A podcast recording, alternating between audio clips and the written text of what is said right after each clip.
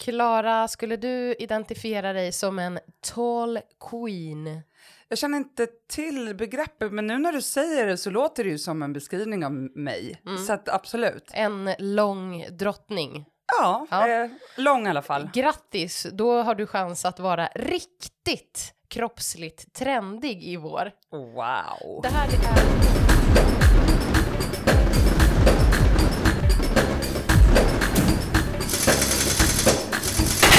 Det här är K-ordet med mig, Kristin Macmillan, kulturreporter på Dagens ETC och dig, Klara Lundberg. På eh, rep- reporter och redaktör på ETC Nyhetsmagasin. Jo, för att det är så här nämligen. Nu ska jag berätta dig en liten trendrapport från eh, internets eh, coolaste vrår, nämligen TikTok, där alla Gen Z, alltså generation Z, hänger. Och även du då uppenbarligen. Lite grann då och då. Ja. Jag har börjat nosa på TikTok Mm. faktiskt, Mm. även om jag inte är helt frälst än så länge. Ehm, jo, men det, det är att det är short king spring i vår. Alltså, det våras för de korta kungarna. Äntligen! Korta killar är så pass trendiga i vår tydligen. Och det, det känner jag så här eh, intuitivt, det vill man verkligen ge dem. Det vill man ge dem ja. Ja. Länge har det varit, de har varit spottade på. Vi har trampat på dem, inte jag då eftersom jag är gift med en kortare kille, men alla Ja, ni andra. Skryt, skryt. Mm. Alltså ni har varit riktiga små mot dem. Ja, nej men jag kan bara, eh, i och för sig min första kille var kortare än mig så jag är inte, jag är inte fullt ut, liksom fullt ut eh, längdfascist men ja. Ja, men det är ju en sån där grej, det, liksom, åh, eh, killar över 1,90 har hur lätt som helst att skaffa tjejer och det frågas på Tinder om, eh, ja, om längd bland killar och sådär. Det verkar vara viktigt, men nu så har det då uppstått den här short king spring, korta killar-trenden på TikTok och mycket verkar vara på grund av S- Spiderman-skådespelaren Tom Holland. Känner Just du till det, honom? som är ihop med Tom Holland. Zendaya. Med Zendaya som är en amerikansk underskön och lite längre än han skådespelerska. ja. Så att hon är då tall queen och han är short king. Och eh, Jag tror att hon är 1,79 och han är typ 1,73. ja, Ja. Nå, något sånt Ja. där. Det är inte jätte liksom. Nej. Det syns stor skillnad på bilder för hon har ofta också väldigt höga klackar och sådär. Mm. Eh, och det är såklart väldigt många som jublar över den här trenden. Short Kings är den nya vågen. Synd för alla er giraffer var det någon som skrev. Så himla kul. Ja, jag fick, det var en kompis som skickade mig en skärmdump eh, faktiskt, eh, någon killes Tinderprofil eh, där det bara stod så här, är 1,93 lång och verkar därmed inte behöva någon personlighet. Det var Mm. hans presentationstext.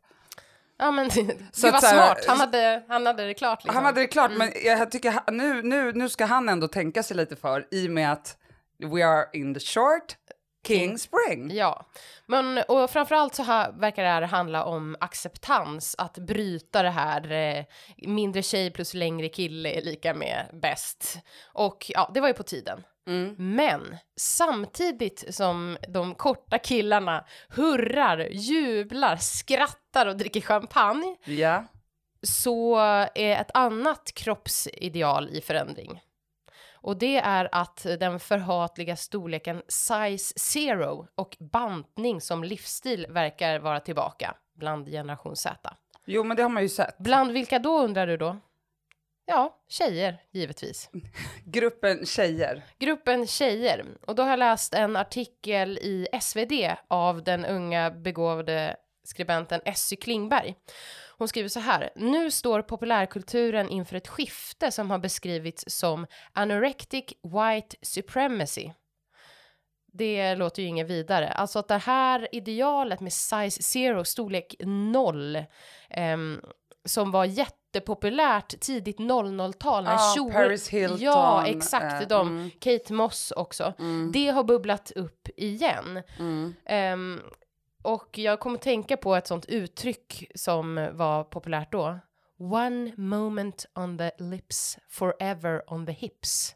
Wow. Ja, det är så fruktansvärt. Alltså bara Usch. en sekund på läpparna, men sen så sitter det du har ätit för evigt på, på dina... Ja. Usch, gud, Eller vad- nothing tastes as good as skinny feels. Det är Men samma grej. Ja, men det, Gud vad det är fruktansvärt. Ja. Och det här bubblar nu upp i, igen då. Mm. Och det finns ett annat tecken på att ehm, kroppsutrymmet eller kroppstrenden för kvinnor bara krymper. Och det är att kroppsaktivismen eller kroppspositivismen som ändå har varit en ganska stor global rörelse de senaste åren. Den har blivit otrendig. Den har blivit så otrendig nu. Och bespottad till och med skulle jag säga. Den har fått kritik, bland annat för att man sett, så här, är det verkligen den viktigaste feministiska frågan att kämpa för att alla, oftast redan privilegierade eh, kvinnor, vita, ska få ses som sexiga. Men s- också så har den blivit otrendig för att, så här, vi, eh, för att eh, normsmala influencers låtsas vara eh, kroppsaktivister och så här pressa fram en liten, liten valk och liksom åker snålskjuts på den här trenden. Eller Ja. Mm. Nej men jag tänkte på den där, du, du citerade Essie Klingberg eh, och, och, och hon pratade ju också om, eller inte bara hon, men alltså det var ju en stor grej det här med Kim Kardashian när hon eh, skulle få låna Marilyn Monroes eh, klänning. Ja, på På, Met-galan. Met- på Met-galan och så, så frågade de henne och då berättade hon rakt av bara för alla journalister att hon hade gått ner sju kilo på typ tre veckor. Och, eh, det- och det, alltså Klingberg skriver ju om det här, att det här är en del i den smala kroppens återkomst. Liksom. Men jag tänker att det som var intressant då var ju att hon fick så mycket kritik eh, för att hon berättade det och att det inspirerar folk att göra sjuka bantningar. Men jag tänkte snarare att det var så här, eh, att det var liksom sunt att erkänna så här, ah, men det här, det, här har, det här har varit en uppoffring. Jag, har jag har svultit för att ha den här kroppen. För jag tänker att mycket, mycket, my- mycket inom, inom så här, samtida feministisk kropp, kroppsaktivism eller överhuvudtaget influencers, att det handlar så mycket om att så här, nej men jag har inte gjort någonting. Och Jag jag- äter bara pommes frites, jag, jag lovar. alltså, älsk, alltså brinner för pommes frites. eh, och, och då kände jag bara så att det var så b- liksom, ja, befriande att hon bara erkände det eh, rakt av. Men eh, jag håller med om också att, för jag, min spaning kommer alltid vara densamma. Alltså det kommer aldrig bli inne, trendigt och accepterat och framförallt kommer det aldrig vara norm att vara en tjock tjej. Liksom. Och det kommer aldrig vara På dejtingmarknaden eller vad, Nej, vad tänker du då? överhuvudtaget. överhuvudtaget. Det kommer heller aldrig vara det kommer aldrig på riktigt vara coolare att vara en kort kille än att vara en lång kille. Så är det bara. Eh, och det vet man ju också när man har gjort undersökningar på Tinder att tjocka tjejer och korta killar är de som har svårast att få match.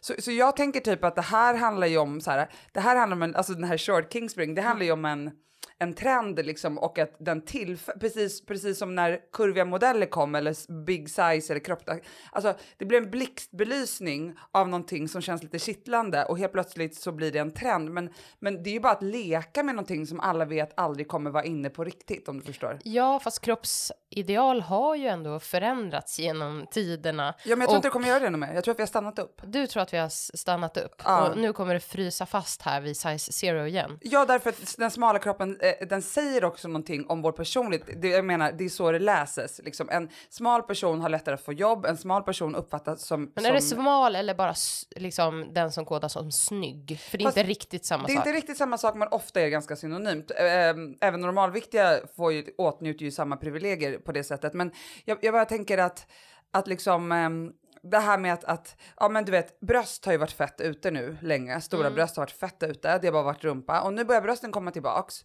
Men det är ju inte stora bröst, det är inte hängiga bröst som är tillbaks nu, utan det är ju ändå så här små och fasta.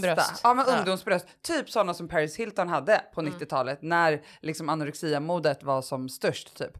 Så tyvärr, alltså man, man önskar ju att det här skulle vara en, en förändring eh, som var mer grundläggande och som verkligen skakade om de här grundbultarna i våra skönhetsideal. Men jag tror tyvärr inte det. Nej, för att eh, när jag bara hörde de här eh, två trenderna och la ihop dem, alltså Mm. short king spring, korta killar, trendigt och eh, size zero, alltså supersmala tjej, tjejer, trendigt, så verkar det ju som att utrymmet för män ökar medan det för kvinnor bara krymper Mm. igen. Och det känns ju jättedeppigt eh, om det skulle vara så. Mm. Ehm, men kan det inte vara liksom lite, ja, kan det inte, har det inte varit något ändå stärkande med den här kropps, aktivismen tror du som kan hänga kvar? Jo, men För jag tänker att det har ändå fått, eh, fått väldigt stort utrymme i tv-serier Mm, som så här, Insecure och Euphoria, Orange is a new black, att man ändå ser Såna mycket kroppar. Mm. fler kroppar än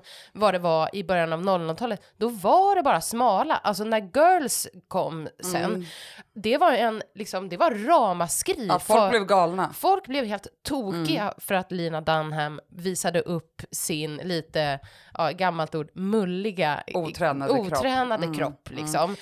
Jo, men alltså du har Då var rätt i hon det. in, ändå inte liksom särskilt stor. Hon Nej. hade bara inte en normkropp. Ja, nej, men Så det, där har det hänt någonting. Jo, nej men det har du rätt i. Och jag faktiskt så pratade med en kompis häromdagen och, och hon, hon definierar sig som mullig, liksom har, har alltid varit det. Och, och då konstaterade vi just att på ett sätt är det faktiskt lite lättare att vara mullig eller kurvig tjej idag än på 90-talet. Liksom. Och det har ju också att göra med att det finns jättemånga kända personer, jättemånga kända kvinnor i världen och i Sverige som, som har kroppar som inte är normsmala eller anorektiskt smala eller överhuvudtaget normalviktiga. Liksom. Och det gör någonting långsamt, sakta men säkert så gör det någonting. Men jag måste bara säga att jag, apropå korta killar, så nu lät det så deppigt. Eh, Alltså, det, det vill säga att det är kört om man är kort kille. Men jag, gjorde, jag frågade en lång snygg kille faktiskt om han hade några korta killkompisar och då sa han att han hade två riktigt korta killkompisar och att en av dem går det jättebra för på Tinder, får ligga runt och är så eftersökt och den andra eh, träffade sin tjej på Tinder och de väntar barn nu. Så att liksom, jag vill det inte... är Short King Spring. Ja, alltså det, det, jag menar det kan vara det då och då liksom, t- tror jag. Eh, men å andra sidan så finns det en annan undersökning som visar att korta killar måste tjäna, vad var det, vänta, De måste tjäna 175 000 dollar om året för att vara lika åtråvärda på kärleksmarknaden som en Exakt. 180 centimeter lång man som tjänar 62 500. Alltså, Exakt, exakt. man måste tjäna 1,1 miljoner kronor mer om året. Men det här var en gammal studie från 2006. Det Ja, var från Vice. Ja, Ja. Nej, Mm. Chicago University Aha, of okej, jag läste den i Economics. Vice, ja. Ja, Mm. Men de hade plockat upp den här, fast den är 16 år gammal, den, Mm. den studien. Men, men ja, får bara säga en annan spaning som jag har, det är liksom att egentligen har, tror jag, heteromän som är korta mindre problem med att vara ihop med långa tjejer än vad långa heterotjejer har att vara ihop med en kortare man. Alltså jag tror en större issue för en tjej att vara ihop med en kort kille Ja. än tvärtom. Ja, men det liksom. verkar, verkar ju så. Jo, men och så ska vi bara lägga till en del också i den här trenden är att flera kända svenska kroppsaktivister har börjat krympa väldigt tydligt. Ja. Utan att säga några namn så är det liksom det är flera stycken som har gått ner jättemycket i vikt och vissa eh, verkar ha gjort en magsexoperation Mm. öppet och andra Mm. eh, i smyg Ja. Mm. sådär. Så att det, det är ändå, det är ändå saker i rullning här Mm. som vi kanske kommer fortsätta att hålla koll på i K-podden. To be continued.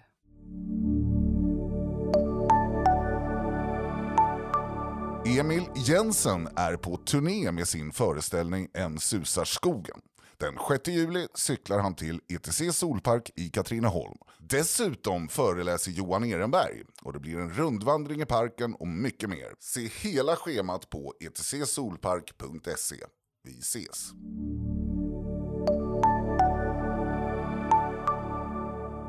Kristin, eh, vi vet ju att du, eller vi, ja, jag vet ju att du var en plugghäst och en riktigt präktig körelev i din ungdom. Så, Stämmer. ja, så då undrar jag så här, hur mår ditt överjag nu för tiden?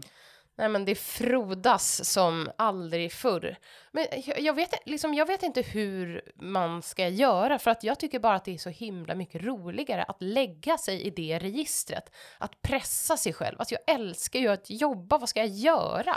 Ja, nej precis. Det kanske för sig inte alla som vet vad överjag är, men det, det ska vi förklara lite. Det är nämligen så att vi har läst boken 10 skäl att älska Freud. Det är en antologi eh, som kom ut för några år sedan eh, av eh, journalisten Monica Anjefelt på Natur och kultur. Och eh, Eh, den handlar ju då om, så här, det är ett gäng texter som försöker förklara på vilket sätt Freud är relevant idag och eh, hur man kan applicera flera av hans viktigaste upptäckter och tankar på liksom, samtida problem och sådär. Och, och, och jag tänker så här att vi kan väl bara här, börja med eh, det här eh, överjag. Hur, hur ska vi förklara det? Ska jag, ska jag försöka förklara det? Ja, men kan vi inte bara börja med att berätta för den som inte alls har koll på Freud? Att ja, han var vem är Freud? Ja, det kan eh, du få göra för Ja, att... ja han, han var en österrikisk neurolog eh, som i slutet av 1800-talet och början av 1900-talet utvecklade psykoanalys. Och det är en slags talterapi, talet är i, i centrum. Och terapeuten liksom sitter bakom patienten som ofta ligger eller halvsitter. Eller Ja, är det ja, inte så fortfarande? Jo, nej Ja. det behöver inte Nej. vara så, men, men eh, alltså psykoanalytikern eh, liksom kan, kan antingen sitta bakom eller bara som att sitta mitt emot varandra. Men, men det som är häftigt var att det fanns inte talterapi. Nej. Alltså, eh, Freud kom på att om en människa fick prata fritt om sina känslor och tankar så, så kunde det vara läkande om det fanns en lyssnare som tog Ja. emot det. Så det var ju liksom unikt. Gud, tänk att det var nytt då. Ja, ja, ja. Nej, men alltså, han var ju liksom, det var han som lanserade det som idag är Ja. så normaliserat. Och Eh, eh, att det finns saker som inte är direkt åtkomliga för det medvetna tänkandet. Ja. Det var ju också verkligen hans legacy. Att det kan bubbla upp eh, som indirekta eller så, ja, föreställningar. omedvetna, Ja, liksom. det omedvetna. Mm, I drömmar, felhandlingar, Freudian slips, Mm. vet ju alla vad det är. Alltså man säger freudiansk felsägning Mm. och neurotiska symptom. Där kan det här omedvetna ha eh, bubblat upp och berätta någonting om oss. Och han var ju besatt av drömmar och barndomsminnen också. Ja, nej men precis. Och psykoanalysens resa har ju varit liksom, eh, eller det är ju en intressant resa. I, idag så i alla fall i Sverige är, är den nästan, jag skulle inte säga, mm, lever inte i marginalen, men däremot har den ju liksom ingen eh, plats på typ eh, psykologutbildningar och så, mer än att man kanske får, har en föreläsning om Freud och så. Men, men jag menar i andra länder som, som Frankrike och USA, Israel, Argentina, där är ju psykoanalysen minst lika stor som, som KBT och andra terapiformer. Eh, men, men den här boken då som vi har läst, eh, den handlar ju lite om eller det är ju ett gäng texter som olika skribenter, många av dem är själva psykoanalytiker, där de eh, ja, men beskriver olika, utifrån psykoanalysen beskriver olika skeenden eller patientfall och sådär. Jag Eh, kan säga några titel på kapitlen. ja, Skulden och den inre domstolen om att göra upp med ett strängt överjag. ja, Ja, d- där- den fastnade du för förstår jag. Ja, fast sen visade sig den handla mest om självsvält. Eh, ett annat kapitel, ja, vill du säga Jo, någonting? jag ville bara säga, du kan väl lika bra säga, vad är överjaget då?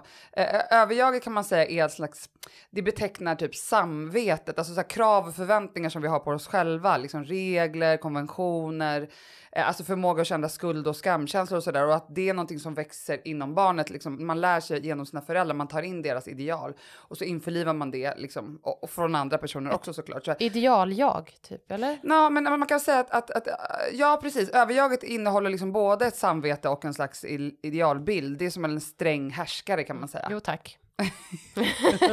Been there, done that. Mm. eh, Sigmund Freud och sexualiteten om att förstå det oädla driftlivet. Han var ju besatt av sex. Mm. Vilken snuskbulle alltså. Ja, du vet ju, jag är ju själv en riktig psykoanalytiker, äh, Gary. Ja, att, mm, Får jag fråga hur länge du har gått i psykoanalys? 13 år. Oj, oj, oj, du är inte klar än. Nej, men det börjar närma sig. Ha, har din eh, terapeut sagt det? Nej, min psykoanalytiker har inte sagt det, men man känner det själv. Okej. Mm. Ja. Mm. Och gud, jag blir jättenyfiken. Vi får ha ett, nästan ett specialavsnitt om vad, vad du har lärt dig. Men när du började, vad var ditt mål? jag hade inte riktigt ett mål. Alltså jag var väl i en livskris, liksom, som, jag, inte mitt i stormens öga, men jag, jag, jag, behövde, eh, jag behövde förstå mig själv, jag behövde förstå eh, barndomen, jag behövde förstå varför saker och ting hade blivit som de hade blivit. Så kan man väl säga, förenklat, utan att bli för personlig. Men eh, det har ju också verkligen hjälpt mig. Och eh, sådär. Men eh, tillbaks till boken då, så, så finns det ett annat kapitel som heter Varför sover Irma? Att uthärda tomhet och smärta. Ja, det som, fastnade jag verkligen för, det kapitlet. Ja, det, var, det är en otro, ett otroligt kapitel. Den är skriven av en psykoanalytiker som heter Maria Jassa som är akt, eller, ja, som är, jobbar som psykoanalytiker i Sverige idag. Och, och det handlar ju då om en, em, ba, ett barn som går i psykoanalys. Eh, och Tioårig flicka. Ja, tioårig flicka som kallas för Irma då. Eh, och det som händer är att i början, Irma har blivit, eh, hon bor med sin pappa ensam och mamman har, har lämnat dem och flyttat till ett annat land och startat en ny familj och nytt liv där. Så i början så kommer hon dit och så pratar hon lite pliktskyldigt och beter sig väldigt artigt. Men sen börjar hon så småningom att bara sova sig igenom de här... Fyra timmar i veckan, Ja, fyra gånger i Fyra veckan. gånger i veckan, en Ja. timme varje gång eller 45 minuter. Eh, vilket gör ju att den här psykoanalytikern får mer och mer panik. Hon försöker väcka henne, det är svårt och till slut så, så frågar hon sin egen handledare hur ska jag göra med det här barnet som bara sover? Och där börjar liksom hennes egen resa eller så här, motöverföring, om man kan säga så här, psykoanalytikerns eget respons på det som händer. Just det. Och det, jag tycker att det var många eh, speciella eh, delar av den här Alla texten. vet vad vi menar när vi säger speciella. Ja, men eh, hon känner sig då skamsen och misslyckad som analytiker. Och så vill hon förstå, men då, då tänker hon så här, jag vill börja förstå hur Irma på detta sätt utan, ett ord, eh, utan att ett ord sades med en enorm effektivitet visade mig hur totalt avskuren hon känt från sin mamma när denna försvann och som, liksom den sovande Irma, var försvunnen. Min skam och känsla av att vara en dålig analytiker var troligtvis en direkt avspegling av Irmas föreställning av att vara ett misslyckat barn som inte kunnat hålla kvar sin mamma. Så att hon menar också att Irma sover, eh, det gör hon för att eh, alltså för att analytikern ska känna sig som Irma, alltså övergiven och lämnad och sådär och att det är någon som inte kan nå fram i henne. Genom Irmas kraftfullt innovativa projektiva identifikation ehm, fick jag därmed in på bara huden erfara hur det var att vara, vir- var att vara Irma och att ha en mamma som var omöjlig att nå. Alltså det är en väldigt, det är en väldigt fin tolkning. Men den är också, alltså är det inte lite flummigt? Snälla, kan du inte hålla med mig li, liksom lite om det? Nej, men jag, tänk, jag, jag, jag tycker inte att det är flummigt såklart, utan jag tänker att så här, det här är ett, jättebra exempel på eh, hur, hur man kan förstå, alltså så här, för att jag, jag tänker att det som kortare, mer ehm, kognitivt eh, baserade behandlingsmetoder inte tar hänsyn till, det är ju liksom det oerhörda komplexa eh, eh, som finns i människans psyke. Liksom. Och att se på, på det här barnet med den här kärleksfulla blicken och inte göra allt man kan för att väcka den och börja tvinga den att göra lekövningar eller, eller liksom, utan att istället eh, försöka tolka så här, vad betyder det att man kommer till en plats och lägger och, och somnar direkt när man Men alltså hon kanske var trött. Eller man men skulle... inte fyra gånger i nej, veckan men va? man, nej, nej, okej, men man skulle också kunna tolka det som att så här, det här barnet är helt utmattad men hon känner sig trygg med dig och det Ja. är därför hon somnar. Jo, att det, det- här det- är ett uttryck, inte för att så här, hon vill straffa dig med, med samma behandling som hennes mamma gav barnet. Nej. Det, alltså, det är ganska, det är en vild, liksom, det är en vild tolkning ändå. Och Mm. Men- det är omöjligt att bevisa. Det, är inte heller, det går inte heller att motbevisa eftersom det är en tolkning. Och där är också en av psy, liksom, psykoanalysens problem. Mm. Men, men jag, jag, jag- jag uppfattar det inte riktigt som att hon tolkar det som att barnet vill straffa henne, utan det är ju mer att hon börjar utforska vad det här, vad det här kan betyda för henne. Men jag, jag, jag tänker att hon sover är ju också en flykt från de där känslorna. Det tycker jag också blir tydligt att, att barnet sover för att slippa känna känslor av, av övergivenhet. Och såklart är hon, måste ju hon vara trygg där eftersom hon liksom de facto eh, somnar varje gång hon är där. Eh, jag kan ju ändå förstå liksom utifrån våra, alltså om man om man inte är inne i det psykoanalytiska landskapet liksom, att, eh, och om man tänker på hur vår värld ser ut och hur man ser på barn eller hur man ser på terapi så kan jag ändå förstå att man tycker att det här känns lite, som du sa, flummigt eller, eller åtminstone, åtminstone väldigt eh, nytt och, och liksom lite konstigt. Så här. Ja, eller ja, men som att det, det är verkligen tol, liksom det är bara din eh, subjektiva tolkning. Men Fast och det- sen så, sen kanske inte det gör någonting för att sen, eh, sen börjar hon då när hon har kommit, när hon tycker sig ha förstått det här, det Mm. vill säga sin väldigt subjektiva tolkning, så börjar hon prata med Irma och eh, när Irma sover och då säger hon till exempel när, man, när någon man tycker jättemycket om försvinner kan det kännas som att allt tar slut. Då kan livet kännas rätt meningslöst, så meningslöst att man inte inte hittar någonting att säga om det. Och, och hon säger också, om man tycker om någon jättemycket och alla andra bara verkar arga på den människan så att man inte får prata om honom eller henne så vet man ibland inte vart man ska ta vägen med det man känner. Mm. Då kanske man lägger sig och sover och hoppas om att drömma om den personen. Ja. Det är jättefint. Ja, det är så, så att fint. jag, jag, jag tycker att... du embracear det här på något sätt. Ja men Mm. verkligen, Mm. men jag vill bara föra till protokollet att det är, det för mig påminner den här eh, sortens här fria eh, associationer, tolkningar om när vi analyserade poesi när jag gick litteraturvetenskap. Skulle det kanske kunna vara så att så här, Jo, men tolkningen ligger hos mig? Jo, men då vill Ja. jag bara säga att den här, den här personen har ju gått fyra år eh, i utbildning och det är inte som att, det, att hon bara använder sitt eget inre rum, liksom utan det finns ju, eh, eh, jag ska inte säga regler, men det finns ju liksom kunskap, teorier och, och, an, och liksom analyser som man lär sig. Ja, i. självklart. Ja, så, så att jag menar, eh, och, men det som jag, ja precis, så det, det, det är ju inte helt subjektivt, men, eh, men det är klart att man kan uppleva det eh, som eh, flummigt såklart. Ja, men på ett sätt så är det ju också i annan mellanmänsklig eh, kontakt så är det ju självklart att så här, det uppstår någonting mellan just dig och just mig och att man erkänner det inom psykoanalysen, vilket man inte alls gör inom eh, KBT som är mycket mer, det är som ett mer som ett protokoll liksom, vem som helst kan, kan ge dig Ja, det men det är här, att man till- utbildad Ja, psykolog nej, men- givetvis, men ja. Precis, men det är att man tillskriver relationen som uppstår mellan analytiker eller terapeut och analysand eller patient ett jättestort värde. Och Ja. så är det inom psykodynamisk terapi också. Det relationella är ju en del av läkningen eller en del av terapin eller, eller analysen. Så att det är klart att det är jätteviktigt. Mm. Men eh, just när jag började haka upp mig på, på den där eh, liksom ja, lite, lite flummiga tolkningen som ändå landade i, i ett fint samtal med, med Irma där ehm, så fortsatte jag att läsa ett kapitel som hette Det omedvetnas återkomst av Magnus Kihlborn. Jag vet inte vem... Kilbom. Kilbom, ja. Mm.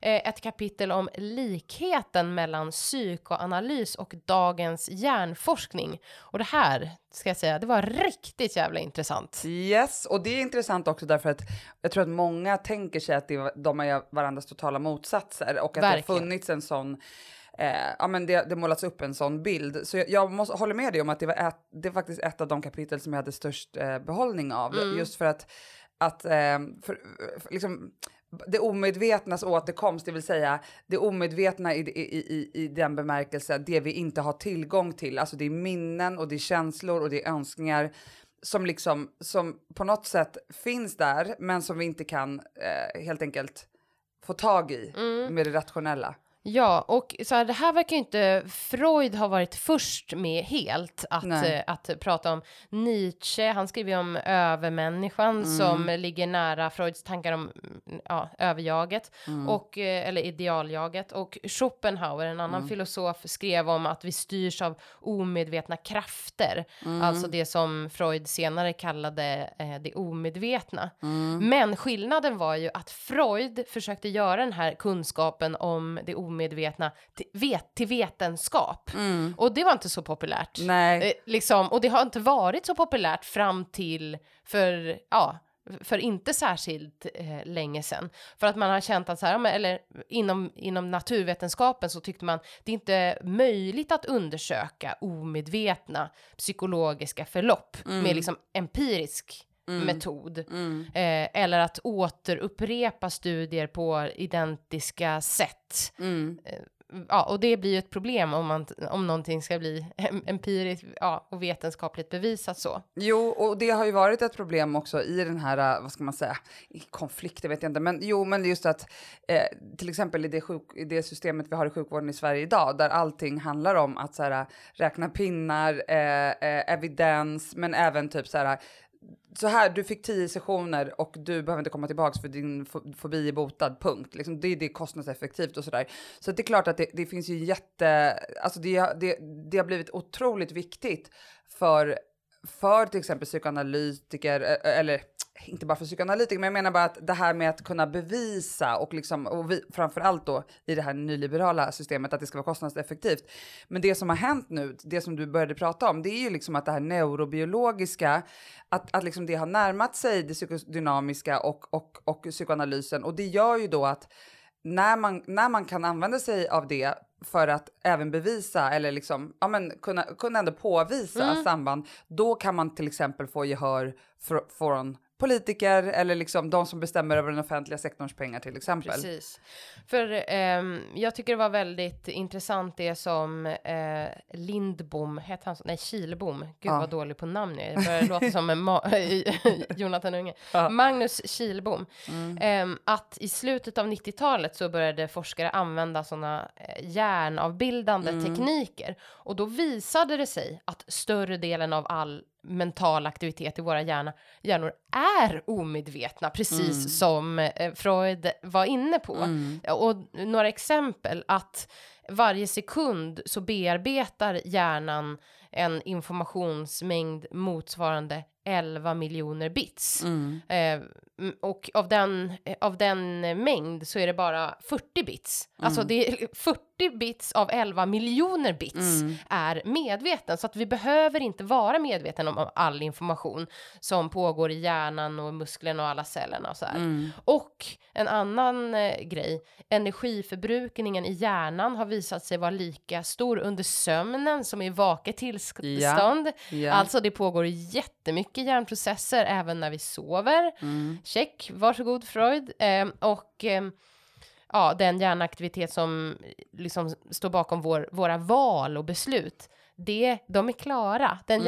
hjärnaktiviteten är klar redan en halv sekund innan man medvetet Mm. upplever att man har fattat beslutet. Mm. Ehm, ja, och liksom, det här var bara några av många eh, saker som han upptäckt. Mm. Men, nej, men det är intressant och det tycker jag också som, som liksom rör mig i det psykoanalytiska landskapet, att, att det här börjar liksom, eh, att de, att, jag ska inte säga att de börjar mötas, men att det faktiskt finns likheter, vilket han påtalar i den här texten. Och det finns ju också någonting som heter neuropsykoanalys, Mm. där man faktiskt rakt av studerar det här. Och, och i, i den här forskningen som du pratar om också, som, som handlar om liksom den fysiska och psykiska utvecklingen, att man, man också ser att det, det är faktiskt ett samspel mellan arv och miljö. Ja. Så att det är liksom, det är biologi, men det är också eh, liksom miljö helt Mm. enkelt. Eh, och hur man, och hur man liksom dealar med det helt enkelt. Som en ömsesidig liksom påverkan. Alltså erfarenheter och gener hela tiden är varandras förutsättning på något sätt. Jag tycker det var jätteintressant att Freud skrev så här eh, 1920, alltså det är drygt 100 år sedan. Kanske är den psy- psykoanalytiska teorin bara en provisorisk byggnadsställning som kan rivas först i en fjärran framtid när biologin och psykologin äntligen kan kopplas samman. Att det, det är så himla snyggt att ha så här arbetsteser och att eh, Visionärt ju. visionärt Mm. och, och eh, också så här, ja, jag vet att det här stämmer. Mm. Jag vet inte hur, men eh, Förhoppningsvis kommer det utrönas. Exakt, liksom. och det gjorde Mm, det också. mm, det, det tycker mm. jag är, det är liksom lite inspirerande. Verkligen. Skulle för sig också kunna bli någon så här politisk galning av det. Så här. Nazism, alltså jag bara känner att det är rätt. Men jag vet inte hur. ja, nej, men vi ska absolut inte jämföra Freud med, med en nazist.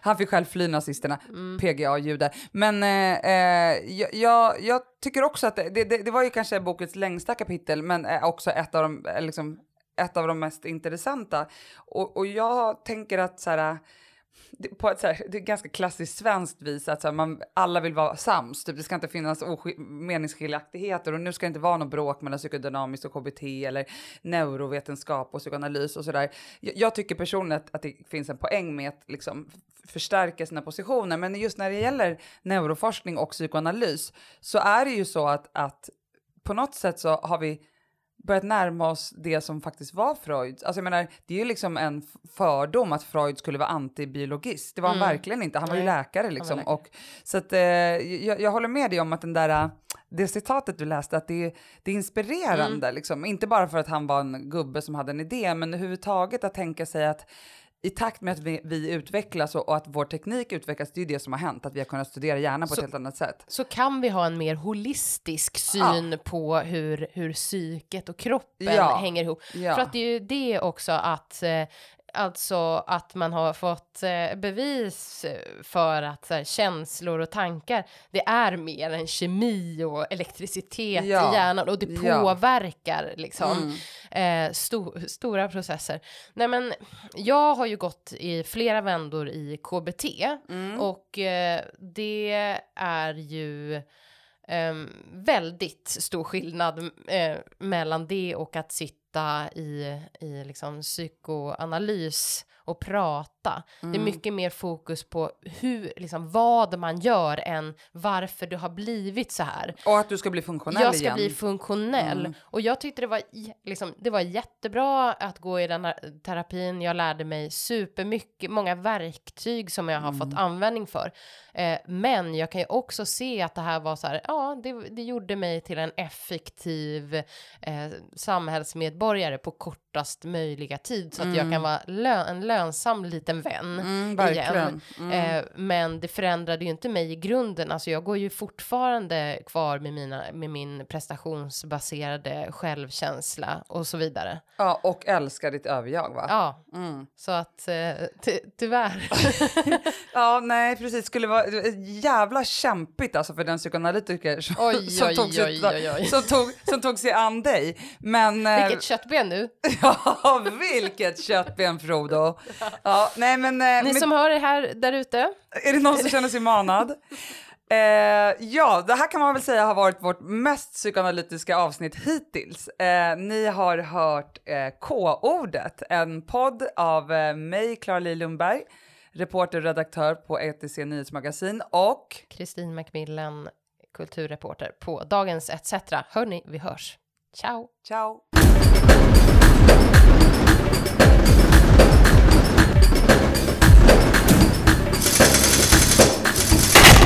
Välj ett klimatsnällt sätt att resa i sommar. Med ETC Tåg, ja då slipper du det där krånglet med att boka biljetter hos en massa olika tågoperatörer. Du bokar hela resan, enkelt från en och samma sajt. Därefter får du alla biljetter i ett och samma mejl. Snabbt, enkelt och bra för klimatet. Besök etctag.se